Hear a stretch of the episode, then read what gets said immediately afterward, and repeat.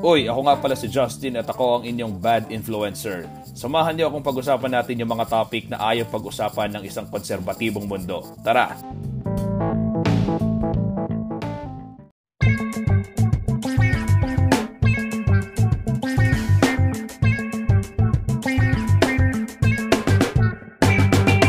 Ayan, ayan. Magandang gabi uh, sa uh, lahat ng ating mga listeners. So, ito nga pala yung third episode ng ating uh, podcast, The Bad Influencer, a podcast on counterculture.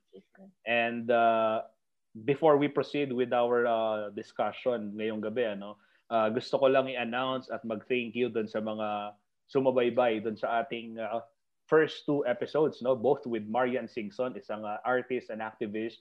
Yung unang episode natin tungkol sa pagtatato tapos hand poke tattoo, no? Kung paano ba siya tinanggap ng kanyang pamilya hanggang sa maging isang tattoo artist and uh, yung proseso and uh, of course yung second episode, ito maganda-ganda to, balikan ninyo if hindi niyo pa napakinggan. It's about being a gay woman in a patriarchal society. So uh, uh Marian is in a same-sex relationship and uh, paano ba paano sila in-objectify no yung uh, sa sa lipunan to. So, yeah, magandang discussion 'yon. So, thank you dun sa mga nakinig ano and uh, dahil sa inyong uh, support, uh, nasa limang platforms na tayo sa na, podcast platforms. No, we are on Spotify, we're on Google Podcast, Pocket Cast, Breaker at saka sa Radio Public. So kung ano man doon yung trip ninyo, uh, pwede niyo mapakinggan yung uh, ating uh, The Bad Influencer episodes. So, uh, maganda yung topic natin ngayon at uh, excited na ako ipakilala uh, itong ating bisita, isang uh, magand- mabuting kaibigan and uh, marami-rami kami pinagsamahan nito nung college ano at hanggang uh, after college. And uh, recently, may mga nakikita akong pinopost niya at uh, naging interested din ako basically because uh, papunta na rin ako doon sa stage na yon and later on ikakwento din natin yon o pag-uusapan natin uh, ang topic natin tonight no uh, is about uh, childlessness o yung uh, childless marriage yung pagka, pag, pag-aasawa pero pagpili na hindi magkaroon ng anak. At para pag-usapan natin yan, makakasama natin ang tropa kong si Maro Enriquez Francisco. Yes, magandang gabi Maro. Hello. Yan. So, Ay, clear ko lang, no? Hindi yes. ko actually ginagamit ah, yung okay. last name ng asawa ko. okay, sige, sige. But that's okay. Magandang, oh, nakita ko kasi yung Facebook, Maro E. Francisco. Yes. Oh, pero magandang ah, topic din yan. lang, yeah. okay, so yun, na, na oh, kita nyo, guys, ah, napaka, ano, simula pa lang nung ating uh, uh, conversation, meron na tayong natutunan at na, nahukay na maganda pag-usapan. Later on, pag-uusapan din natin yan mamaya, ano. Uh, basically, we're talking about yung hindi yung conventional na buhay yung mag-asawa. Pero bago tayo pumunta sa pinaka-topic natin, magkukwento muna si Maro kung ano nga ba yung kanyang ginagawa. Diba? Do, alam ko, kasama ko to, isang uh, kapwa ko journalist din si Maro at no, mem- membro ng uh, ah, NUGP. Sige, Maro. Ay, hello. Ayan, um, hello po sa mga nakikinig. Um, so, yeah, as Justin has mentioned, I'm also a journalist. I'm a freelance journalist. And um, beginning last year, nag-decide ako to focus on women's issues. So, um, when Justin invited me to talk about this issue, parang ano siya, it was very, um, not timely eh, pero sakto. Kasi I wrote a piece last year about um, unconventional motherhood and female families. So, I, I have an experience talking to other women who have the same choice as me. And um, so yon, I really want to talk about uh, women's issues in the stories that I do. So ngayong, siguro just to give an idea, ngayong year I want to talk about ano naman, um, unpaid women's labor. Kasi I, I think most societies, babae pa rin ang gumagawa ng work whether it's housework or ibang klase ng work. So, yun, yun naman yung gusto kong i- i-pursue this time around. Yun. So, napakaganda, no? At uh, napansin ko lang, yung, yung two guests natin sa ating uh, mga episodes, puro babae, no? So, uh, yeah. buhay ang kababaihan, no? Abante, babae, palaban, militante. So, uh, eto, no, papag-uusapan natin yung, uh, dawagit ko kanina, yung uh, childlessness. So, Uh-uh sa isang konserbatibo at sa isang uh, normal na setup ng lipunan, o oh, when I say normal, with, uh, ibig sabihin, ito yung nakasanayan natin. No? Ito yung sinasabi ng uh, lipunan, ito yung uh, kinalakihan natin traditionally. Uh, ang pamilya, pag dinefy nila, nanay, tatay, tapos para maging nanay at tatay, may anak. Ano at uh, pag nag-aasawa ka, ito uh, based on experience bilang uh, mag-aasawa na rin nga ako, eh yung may mga seminar, eh, family seminar, marriage seminar, tapos tatanungin ka, how many kids do you want? 'Di ba? May mga ganun eh. Tapos um, nandun. Pero basically, itong piniling decision mo at ni Oko Maro ng iyong uh, asawa, uh-huh ay hindi naaayon doon doon sa sinasabi initially or uh, yeah. primarya ng lipunan ano so yeah. ano ba yung pinili ninyong decision na to yung childlessness tell us something about it sure sure um well basically child childlessness is going against the sabi mo nga the norm of society na it expects women to bear children or a child, to have a child, to be a mother. So parang um doon pa lang na naisip ko na it's not, you know, it's not for every woman. Hindi naman lahat ng babae ay kailangan maging ina. Kasi ang daming women who are incapable of having children. So does that make them, you know, not a woman, 'di ba? So parang if if that's what we're going to base our definition of uh, femininity or womanhood, parang kawawa naman yung mga iba dahil, you know, may disadvantages sila. So, ayun. And I want to challenge that. Um, to give, uh, share ko lang, no? Um, so last year, um, last year ba? Last, last year, oh yeah, last year, 2020. Um, one of Oko's closest friends from high school got married. So we were there, di ba? We attended the wedding and then I was with his um friends from high school. At for context, Oko is ano, galing siya sa isang all-male high school. Okay. So lahat sila lalaki syempre. Macho. And um nila. may, yeah, may ganung idea, yeah. And then um ito this is a real experience. Um so we were there at the reception. Tapos siguro they were making small talk with me. One of one of his friends approached me. Ito, tatay siya. So, medyo na-expect ko na gusto niyang itanong yun. So, paglabit niya sa akin, sabi niya, Uy, Maro, kailan kayo magkakaanak? And ako, I said, I, I don't think we're going to have children. So, yun yung unang nagtanong. And then, another of his friends, this time around, single siya and he's not a dad. Tinanong din ako, like, an- anong plans nyo? Like, do you want to have kids? Kailan kayo magkakaanak? And I, and I said the same thing, of course. And um, looking back, um, I, so, so after that, ano, no, after that um, event, when we got home, I asked Oko if they also asked him the same thing. And the thing is, none of his friends asked him that. So, okay. Parang 'di ba? Parang naisip ko, talagang yung babae lang yung I mean, biologically of course, babae yung mas yeah, mas may capacity na magkaanak because, you know, of our ano, our physical bodies, 'di ba? Yeah. Pero pero I mean if you go past that, bakit hindi nila tinanong, iniisip ko, ba't hindi nila tinanong si Oko if he wanted to have kids? Yeah. So parang doon pa lang medyo may unfair ano na, may unfair may unfairness na because ako lang yung tinanong. Mm-hmm. As if as if ano, as if yun yung lagi kong iniisip or yun yung plans ko talaga and mm-hmm. yun um yeah. parang hindi naman ako na-offend pero yun nga naisip ko na medyo unfair siya because ako lang yung tinanong mm-hmm. hindi si Oko. Yeah.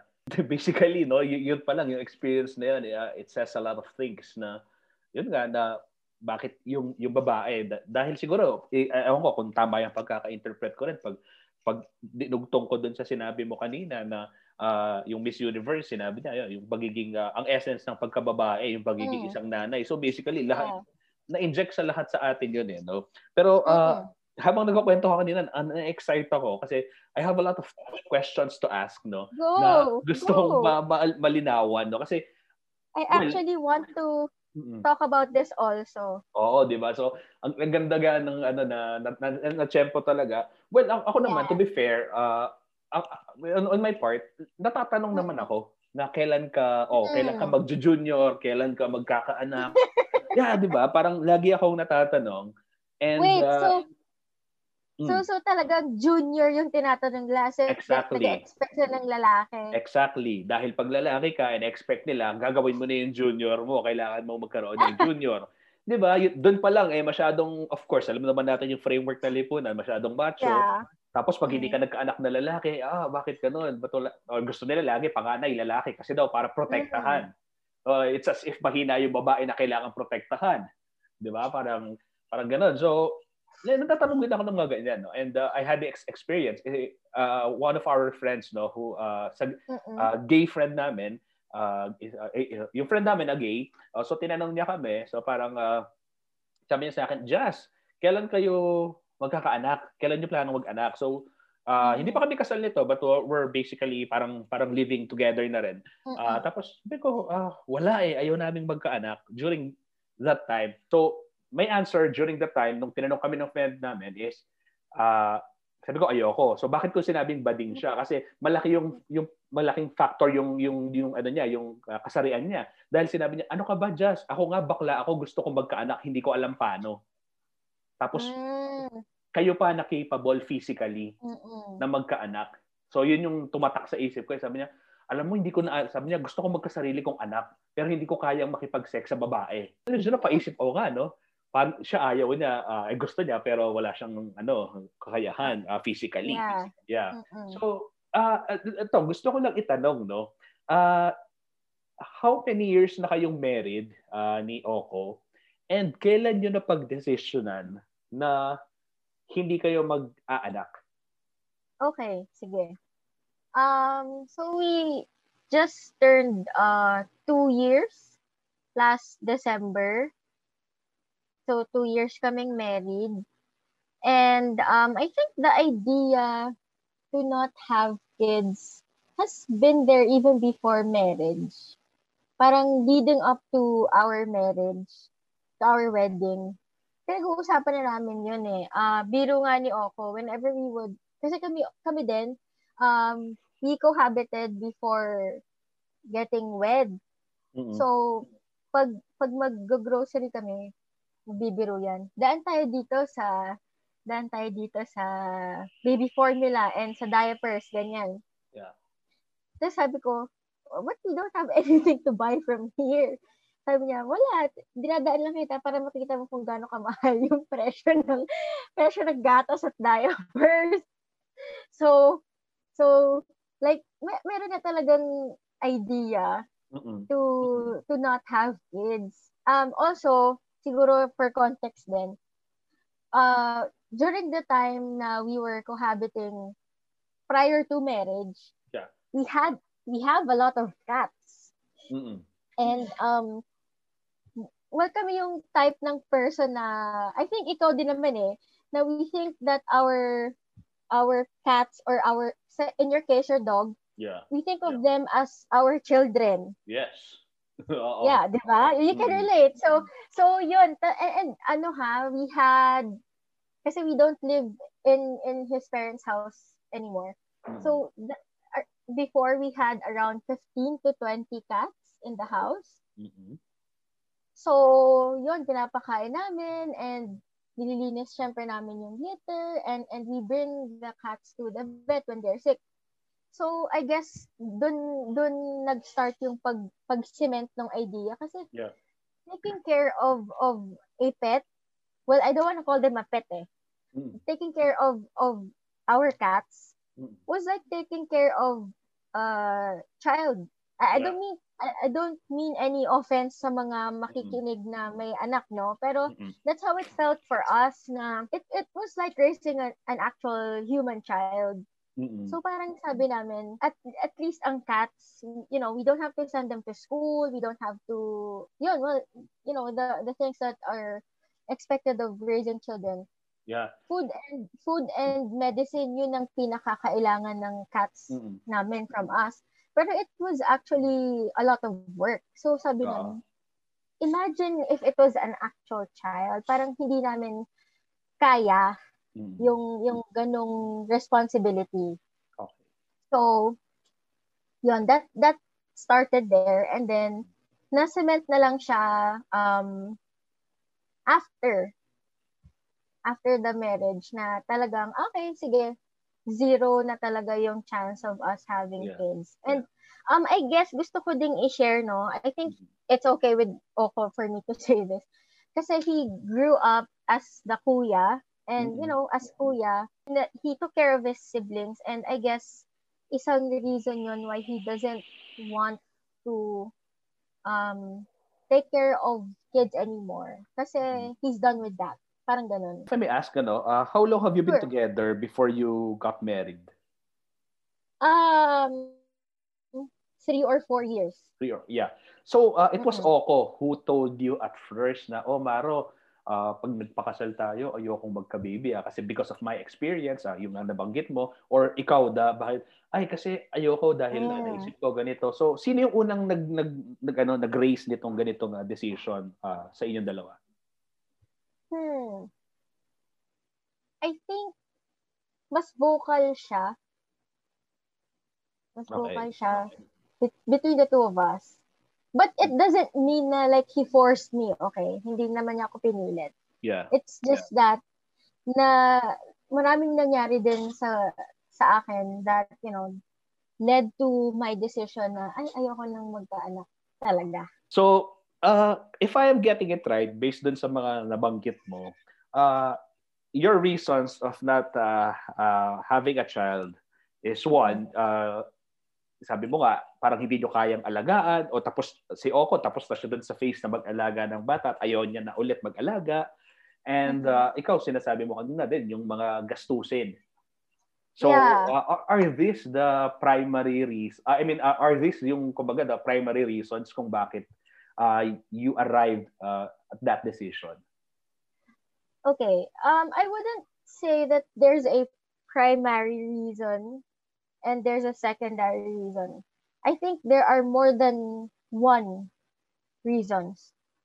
Na Okay. parang put together, it makes up the whole decision to not have kids. So those are some, you know, like the the expenses, the responsibility to raise that child, and then yung yung considering what Oko has uh, experienced before. And the other thing is, um, I, I guess, open naman siguro ko to share, no? Yeah. Um, well, I'm going through uh, trauma processing right now, Yeah. and um, a lot of it is, a lot of it is, uh, rather came from from my experiences from my family, and um, I realized na parang if, I, I guess you know you can do your best in raising your child to become a responsible and humane person. But baka may makalusot kasi na unwi- unknowingly may behavior ka na napasa mo sa child mo and parang I don't want to do that. Mm-mm. I don't want to my term is I don't want to um I hope my parents aren't listening pero I don't want to ruin my child's life yun Yeah. That's how I Yeah. feel. I don't want to ruin my child's life. Parang, ano ba yung sinasabi nila? The trauma ends with me. Parang ganon. Okay.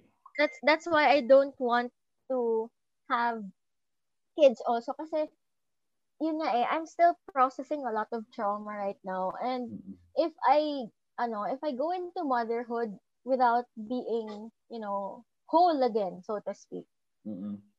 I may um I may unfortunately pass on that trauma to my child and I don't think I can you know take it na I did this to my child na I don't want my child to feel bad or Mm-mm. resent me for passing that trauma on to them. So yun, I, I guess isa din yun.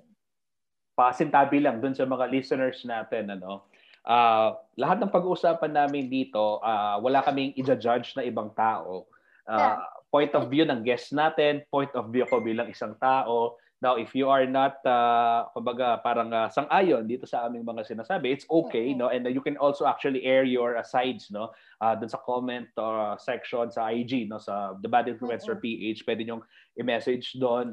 Uh, pero ito nga, uh, wala kaming hindi namin sinasabi na ah hindi cool yung mga walang may anak yeah. cool yung may walang yeah. ganun no? It's your decision it's your life. So g- g- kumbaga uh, ganun siya. It's your life it's your decision. At nagkataon na ito yung pinili ni Maro. At ito yung pinag-uusapan natin ngayon. So yeah. uh, well uh, pwede bang uh, pwede bang magdagdag dun sa sinabi mo? Sure sure sure. Go. Yeah. Um, um so yun nga no? I, as I said earlier I've been um writing a lot of um stories on women's issues. And one of the important things, I guess, that I learned from doing those stories ay um, ang feminism, ang, ang pag-empower ng women is not telling them your decision is wrong because this is cool. Parang ganon. So like, siguro in my case, I don't want kids, so you having kids is wrong. It's uncool. Hindi ganon. Yeah.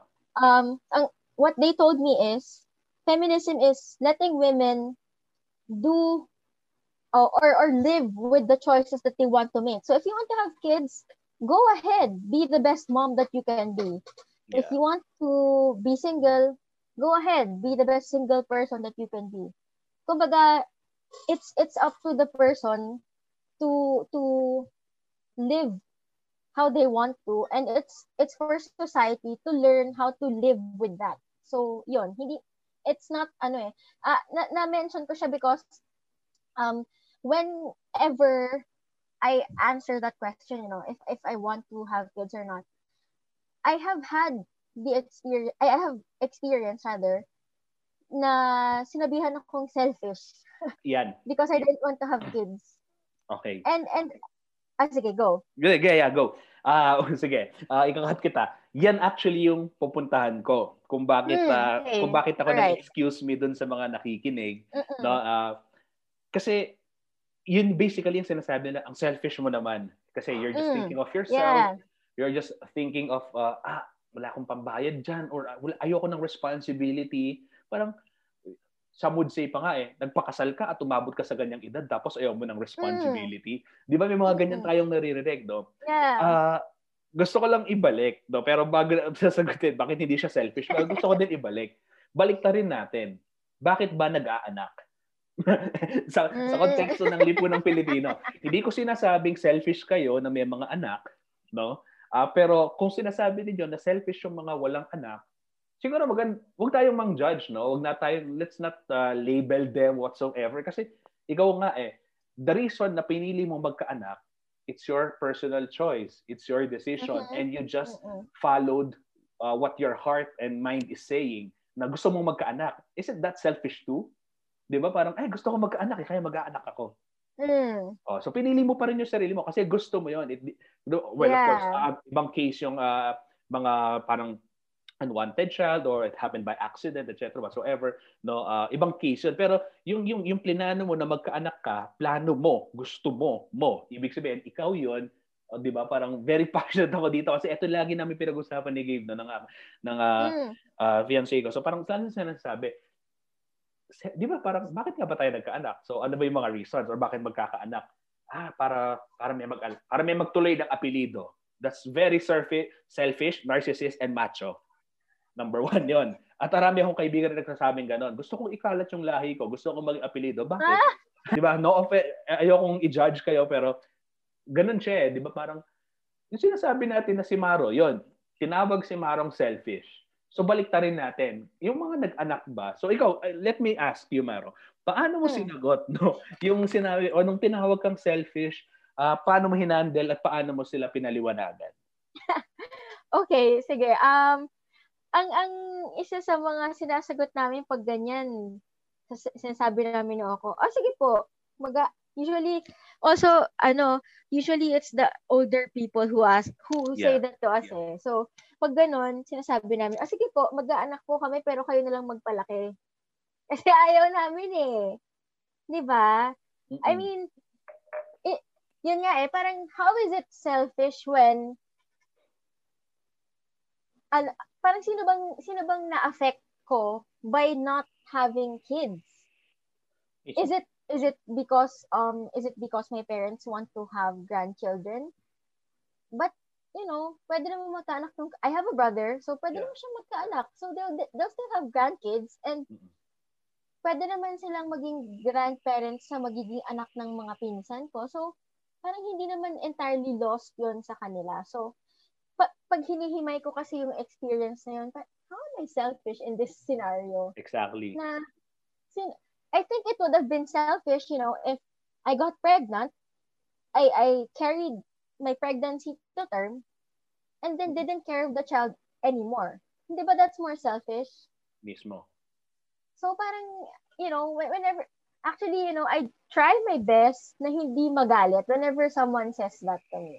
Lalo na pag, lalo na if, if it's a relative, an older relative at that.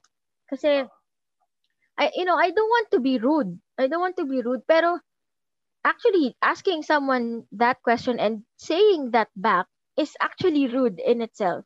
Pero I don't want I don't want to, you know, I don't want to prolong yung yung ganong attitude or or ganong exchange. So, inaano ko na lang, dinadaan na lang namin sa biro na. O sige po, mag, oh. mag-aanak kami pero pahingi ng pera para pang paaral, pang ano. Oh. Kaso, the danger there minsan is, what if kagatin? Yeah, what exactly. if kagatin? Sagutin nila. Diba? Oo, like, oh no, no. Pero, uh-huh. yun nga, iniisip ko din eh, how is that selfish? Ako yung mag, ako yung mabubuntis. I'm the one who will, I'm the one who will carry that um fetus. I'm not calling it the child. That yeah. fetus for nine months. Mm-mm. And I'm the one who's being selfish by not wanting to go through that. Parang, wait lang ah, stop. Pause muna tayo. Exactly, di ba? So, Ganun. siguro maganda nga. Ako, kasi kaya ako nabanggit ka na, no? Uh, bu- ikaw, buti ka nga na, nakakapagpigil ka pa. Eh. Parang, uh, at some point, hindi ako, hindi ako nagkakamali. Sama, kaya ka bad influencer talaga ako. Parang, meron akong sinagot, uh, bakit, eh bakit kayo ho nag-anak? Ah, binalik mo yung tanong. Binalik ko yung tanong. Eh, bilang bilang ako to. so yung mga nakakilala, nakakakilala po sa akin personally, okay, hindi na kayo magtataka. So so binalik ko yung tanong, bakit eh bakit ho kayo nagkaanak? So yun nga, basically I got answers na eh lalo na ba naman dito sa Pilipinas, minsan no, ang tingin nila sa anak nila eh uh, insurance, investment, life insurance. Yeah. O, ang tingin nila investment na may ROI pagdating uh, pagka, pagka-graduate or uh, uh, ang tingin nila mag-aalaga sa kanila na makakasama nila or mag basically yun eh para may mag-ala pat, kasi ganito eh I have uh, an auntie na uh, may asawa pero hindi sila nagkaroon ng anak uh, mm. but it's not by choice eh. Kumbaga parang uh, ah. oo so ganun no? And uh, uh, unfortunately for them they aren't able to bear kids. So lagi niya sinasabi yun na kawawa ako kasi hindi ako nagkaanak at walang mag-aalaga sa akin. So uh, and uh, I always hear that also from from her circle na sinasabi nila, "Wow, ah, oo, nakakaawa yung si ano nyo kasi oo nga, well, tinan niyo kawawa siya ngayon. Kung may anak lang sana siya, edi sana may nag-aalaga sa kanya, etc., etc., etc." So, basically, ano bang tingin nila sa anak? Number one, caregiver. Pangalawa, mag-aahon mm. sa kahirapan. Akala ko kasi si Manny Villa yung mag joke lang, yung commercial, yung political ad niya. Anyway, so parang parang gano'n yung sinasabi nila na, 'di ba? At hindi natin kuni-question again, no? Uh, wala ko kaming ibig sabihin doon sa mga nag-anak. Sabi nga ni Maro kanina, uh, kung pinili mong magkaroon ng anak, then be the best mom or be the best dad that you can be. At uh, saludo kami sa inyo dahil hindi dahil nagkaanak kayo kinaya niyan, kung hindi dahil sinunod niyo yung decision na gusto ninyo. 'Di ba? So mas mas yun eh, mas mga parang believe kami na malaya kayong nakapili ng gusto ninyo. So yung mga pumipili naman ng kagaya nila Maro, sana naman bigyan din natin sila ng kalayaan na piliin din yung gusto nila without being judged. The same as kung paano kayo hindi ginajudge ng lipunang to. Hindi dahil kayo ang majority, eh dapat kayo na ang, uh, kayo, uh, I mean, di ba? So, anyway, going back, uh, ako, uh, share ko lang, no? Uh, pag ako yung tinatanong, bakit uh, ayaw nyo magkaanak, Number one, Mm-mm. sabi ko, 10 years ago, hindi ganito kainit sa Pilipinas. When I was younger, nung 4 years old ako, 1994, naalala ko, hanggang 7 years old, ganyan, umuulan pag June. Ngayon, Yeah, pag, pag yeah. June, sobrang init. Init. And then, oh my God. 10 years ago, hindi ganito kainit. So parang every year, sobrang init. So iniisip ko, pag nagkaanak ako, number one, ano na lang aabutan niya after 40 years kung walang magba- kung hindi nagbabago yung mindset ng tao. Oo nga. Baka murahin pa ako ng anak ko, sabihin niya, bakit mo ako pina, bakit mo ako linlu- iniluwal sa impyernong to na araw-araw sobrang init. Kasi nakikita niyo, climate change is a serious problem. And these are my serious reasons, to be honest, no, kung bakit ayoko mag-anak. Number one, climate change. Second, kung ang, ang gobyerno ay ganito at hindi magbabago yan sa mga darating na panahon, again, baka, baka sabihin ng anak ko, tang inang gobyerno to, bakit pa ako nilabas sa mundo to, etc., etc. Diba? So, ang daming mga factors. No? And these are actually my honest reasons kung bakit ko nako-consider yon yung uh, climate change, the government, yung capitalism setup, etc. No? And yung, yung, yung, yung, nga, yung, yung toxic culture na ini-impose dun sa mga tao. But uh, on the other hand, bakit ko gustong magkaanak? Again, for, for some selfish reasons as well, no? Na hindi ko naman Mhm. ah, bilang isang tao na nabibilang pa rin sa lipunan at hindi sa vacuum or na ano, parang gusto kong magkaanak kasi parang gusto kong ipasa din kung anong meron ako. Pero minsan binabaka ko yan kasi it's too narcissistic for me. Parang feeling ko, I, I, I want to have a kid because I think I would be the coolest or the best dad ever. Parang ganun. So parang, ah, bakit? Mm, Personal pa din eh. Personal pa din yung reason ko eh. So, Oo. lagi binabalik, lagi, yun yung mga ano ko ngayon, yun yung mga, kumbaga, nandun ako sa stage na nagde-discern ako, oh nga, personal pa din, you know? Kaya, kung ako, eh, if I, I want, if I will bear a, a child, no, I, I- want, uh, dun sa reasons na hindi lang selfish reasons or do alam naman natin, existential question to, hindi ba lahat ng ginagawa natin are ay selfish quote unquote? I mean, based dun sa decisions natin, di ba? Parang ganun. So, Mm-mm. it's not right to judge someone selfish kasi you judging someone selfish is judging that someone based on your own views. So, Yeah, exactly. and selfish yun kasi ini-impose mo yung views mo sa ibang tao. Eh, ikaw ba, Maro, kayo ni Oko, no? Uh, do you think uh, this would be final? This decision is final? Kasi you're married for two years, you've been together for three or Yeah. four years, Mm-mm. Six years, uh, magkasama kayo. Together, yes. Yeah. At malinaw sa inyo na Ah. final to. Um, okay, to be honest, hindi ko siya, alam mo yun, I'm not totally, entirely, completely closing the door on that.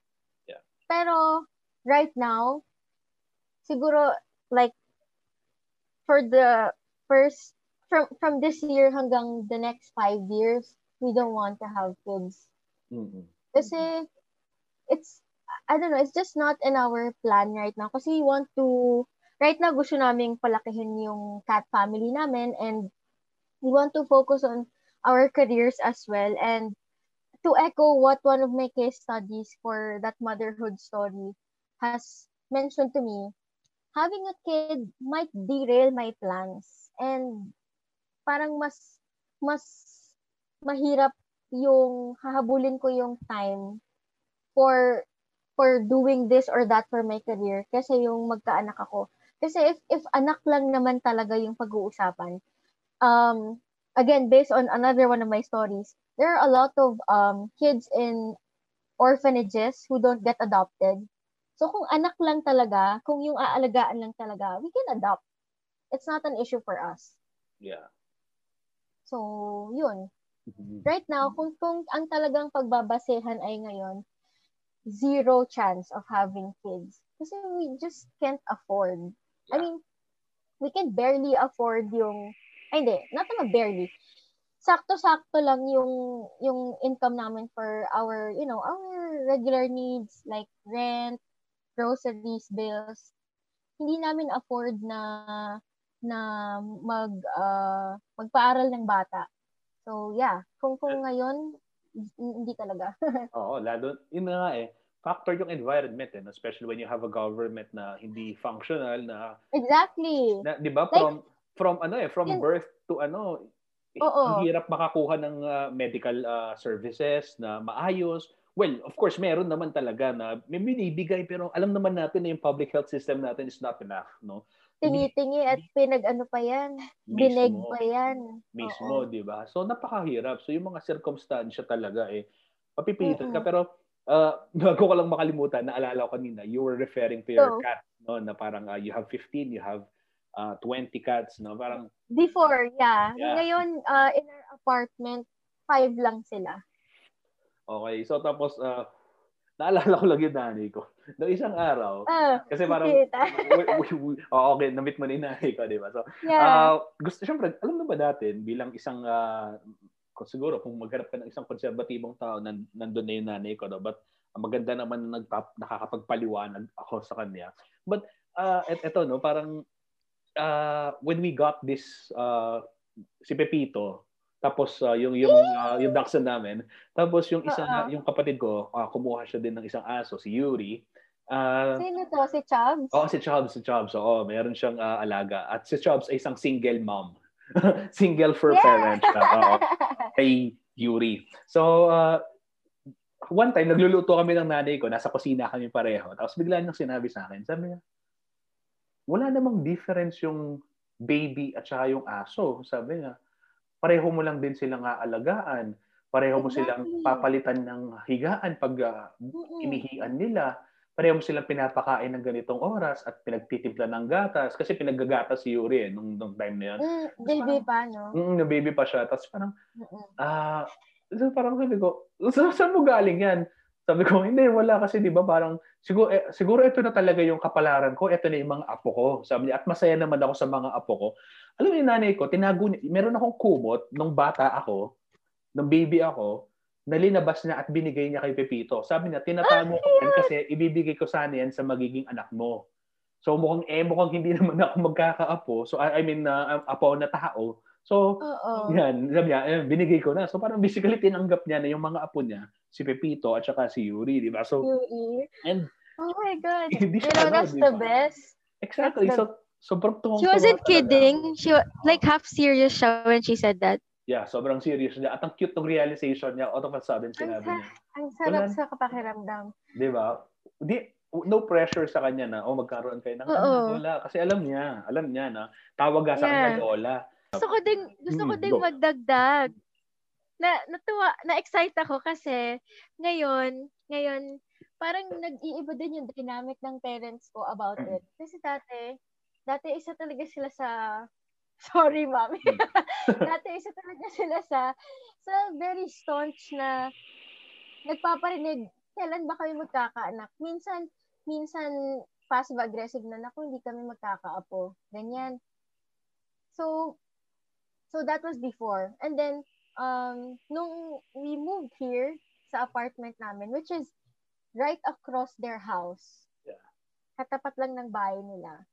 So, mas mas nakikita sila ng cats namin. Yung yung panganay na cat namin, si Simba, yung lagi kong pinopost sa Facebook. Oo.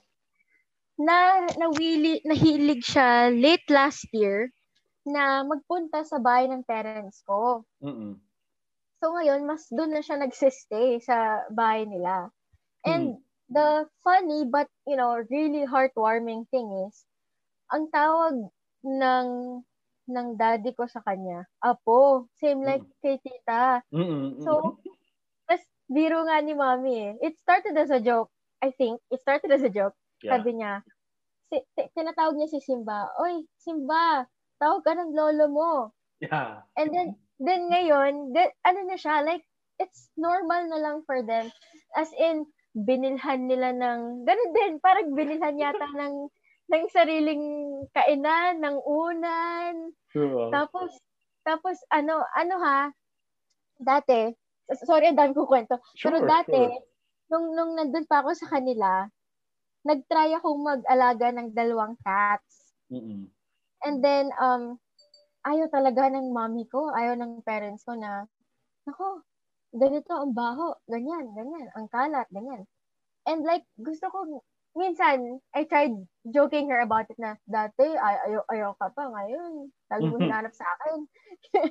so like, Di ba? Di ba? Pero ang gandang ang gandang ano, ang gandang development kasi uh, iisipin natin na at their age, yung maraming people their age Mm-mm. are closed off to change already. Yup. Pero actually, your mom and and my parents are proof that parang hindi naman imposible Mhm. ang change. And Yeah. it's really nice kasi, you know, ang hirap kapag sa pamilya mo, hindi mo makuha yung acceptance that you're looking for with your decision eh. Yeah. Like for example, sabihin natin, eh, sa gender, di ba? Ang sakit kapag hindi ka tanggap ng pamilya mo eh. Mm-mm.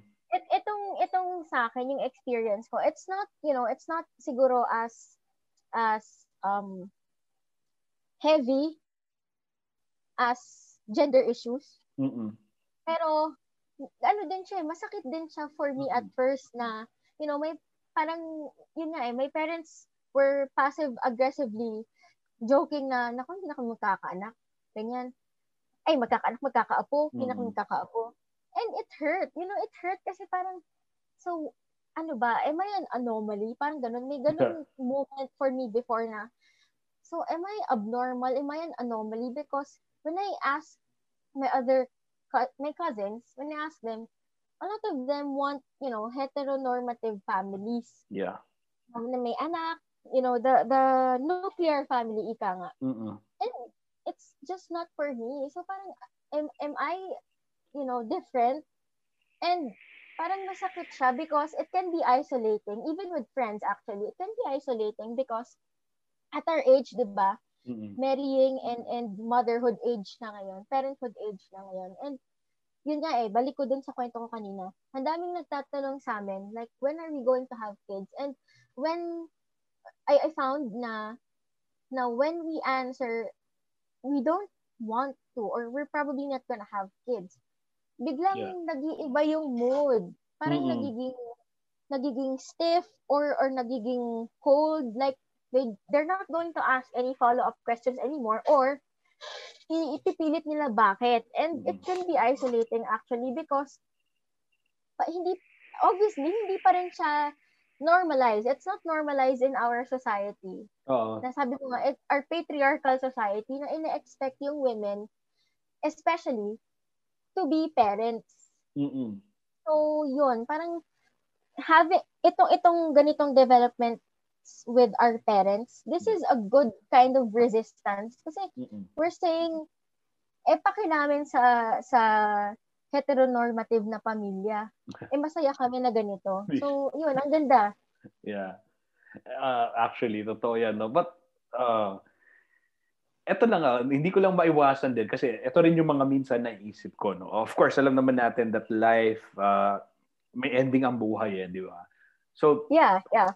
as as partners, no, kayo ni Oko, Mm-mm. minsan ba, uh, hindi ako magnanak na, knock on wood, hindi ako wala, wala kasi scientific basis. Anyway, Bill, ang, Yeah. one thing is for sure that uh, sooner, one day, darating ang panahon na mawawala tayo sa mundo. Di Of ba? course. And, and ako basically, one of my, ano, my, my parang fears is that baka maiwan ko yung partner ko na walang kasama. So Mm. again, again, selfish reasons, na parang ang bigla ko na namang iisipin is, how sure am I naman na sasamahan siya ng magiging anak namin? Dahil Eh, sa yan. dahil Ayan. pag pinalaki namin ng anak namin, hindi ko naman i-impose sa kanya na ito ang roles mo bilang anak. General. So Exactly. Oo. So parang nandun, yun, yun yung mga thoughts ko na and I'm just speaking my mind right now, no. Ah, pero kayo ba parang pero fear, natatakot ako na ah, baka wala siyang kasama. At least pag nawala ako, may anak siya, hindi siya malulungkot Mm, kasi mm. et cetera, ganyan. So pero eh, kayo ba hindi niyo ba nako-consider hindi niyo ba or hindi ba hindi niyo ba napag-uusapan yan na o paano pag nawala ako, et cetera, or paano pag tumandaan na tayo, paano pag ganito, paano pag ganyan. We do actually, we do. Nagbibiruan kami, sino mauuna sa aming mamatay. Sabi ko, ako dapat mauna Oo. para ikaw ang maiwan mag-ayos ng mga bagay-bagay dyan. pero, pero yeah, eh, I mean, ano nga siya, di ba? Natural, part siya ng buhay. So, Yeah. so yeah, we, we definitely, we definitely have, have discussed that. And, um, well, hindi ko kasi maka, hindi ako makakuha ng realistic na sagot dito sa sa katabi ko eh kasi lagi niyang sinasabi na mamamatay daw kami ng matanda, sabay daw kami. So sana ganun nga yung mangyari para wala na kaming, you know, wala na complications or wala kaming iisipin. Pero Oo. in the event that that happens, we'll still have cats. I'm I'm I'm pretty sure about that. Hindi man yung cats namin ngayon because I think mauuna silang mamatay sa amin. Oo. because, you know, we outlive animals eh. Pero I'm sure na meron kaming kasamang cat by around that time. So I and and you know what? I'm I'm definitely scared of being alone. Pero parang ayoko pa rin eh. Ayokong ayokong i-hang over sa anak ko yun eh na pag, na, pag namatay ang daddy mo, ikaw, sino kasama ko? Parang ayoko, ayoko yeah. gawin yun. You know, I'd rather live up to the crazy old lady stereotype than than force my kids to to take care of me. Ba- bahala na si Batman, parang ganun. Yeah. Uh, again, ulitin lang natin, baka na-miss lang nung iba, nating mga mm-hmm. listeners, no? We are not judging uh, anyone no? Uh, hindi namin sinasabing selfish yung walang anak at hindi rin naman namin sinasabing selfish din yung uh, nagkaroon ng anak ano? Uh, kung yun yung decision nyo well basically ito lang ang point ko diyan lahat ng ginagawa ako naniniwala ako this is my personal point of view no? Lahat ng naniniwa lahat ng ginagawa natin sa buhay natin I think are for selfish reasons. Basically kasi we do them because we want to do them. Or uh, mm-hmm. we know we have to do them because if we don't do them then ang balik ay sa atin. So iniisip natin ang sarili natin. And I think it's not bad to be selfish, no? Uh, kasi for the longest time we've been ano, eh, we've been uh, parang uh, putting a negative label or uh, negative uh, meaning dun sa word na selfish. Uh, na I think uh, right now pinapalitan na siya na ginagawa siyang self-care, no? Parang uh, mm, kasi yeah. you, you cannot you cannot fix the I, I mean uh, you cannot fix uh, the world or the community without fixing yourself first, di ba?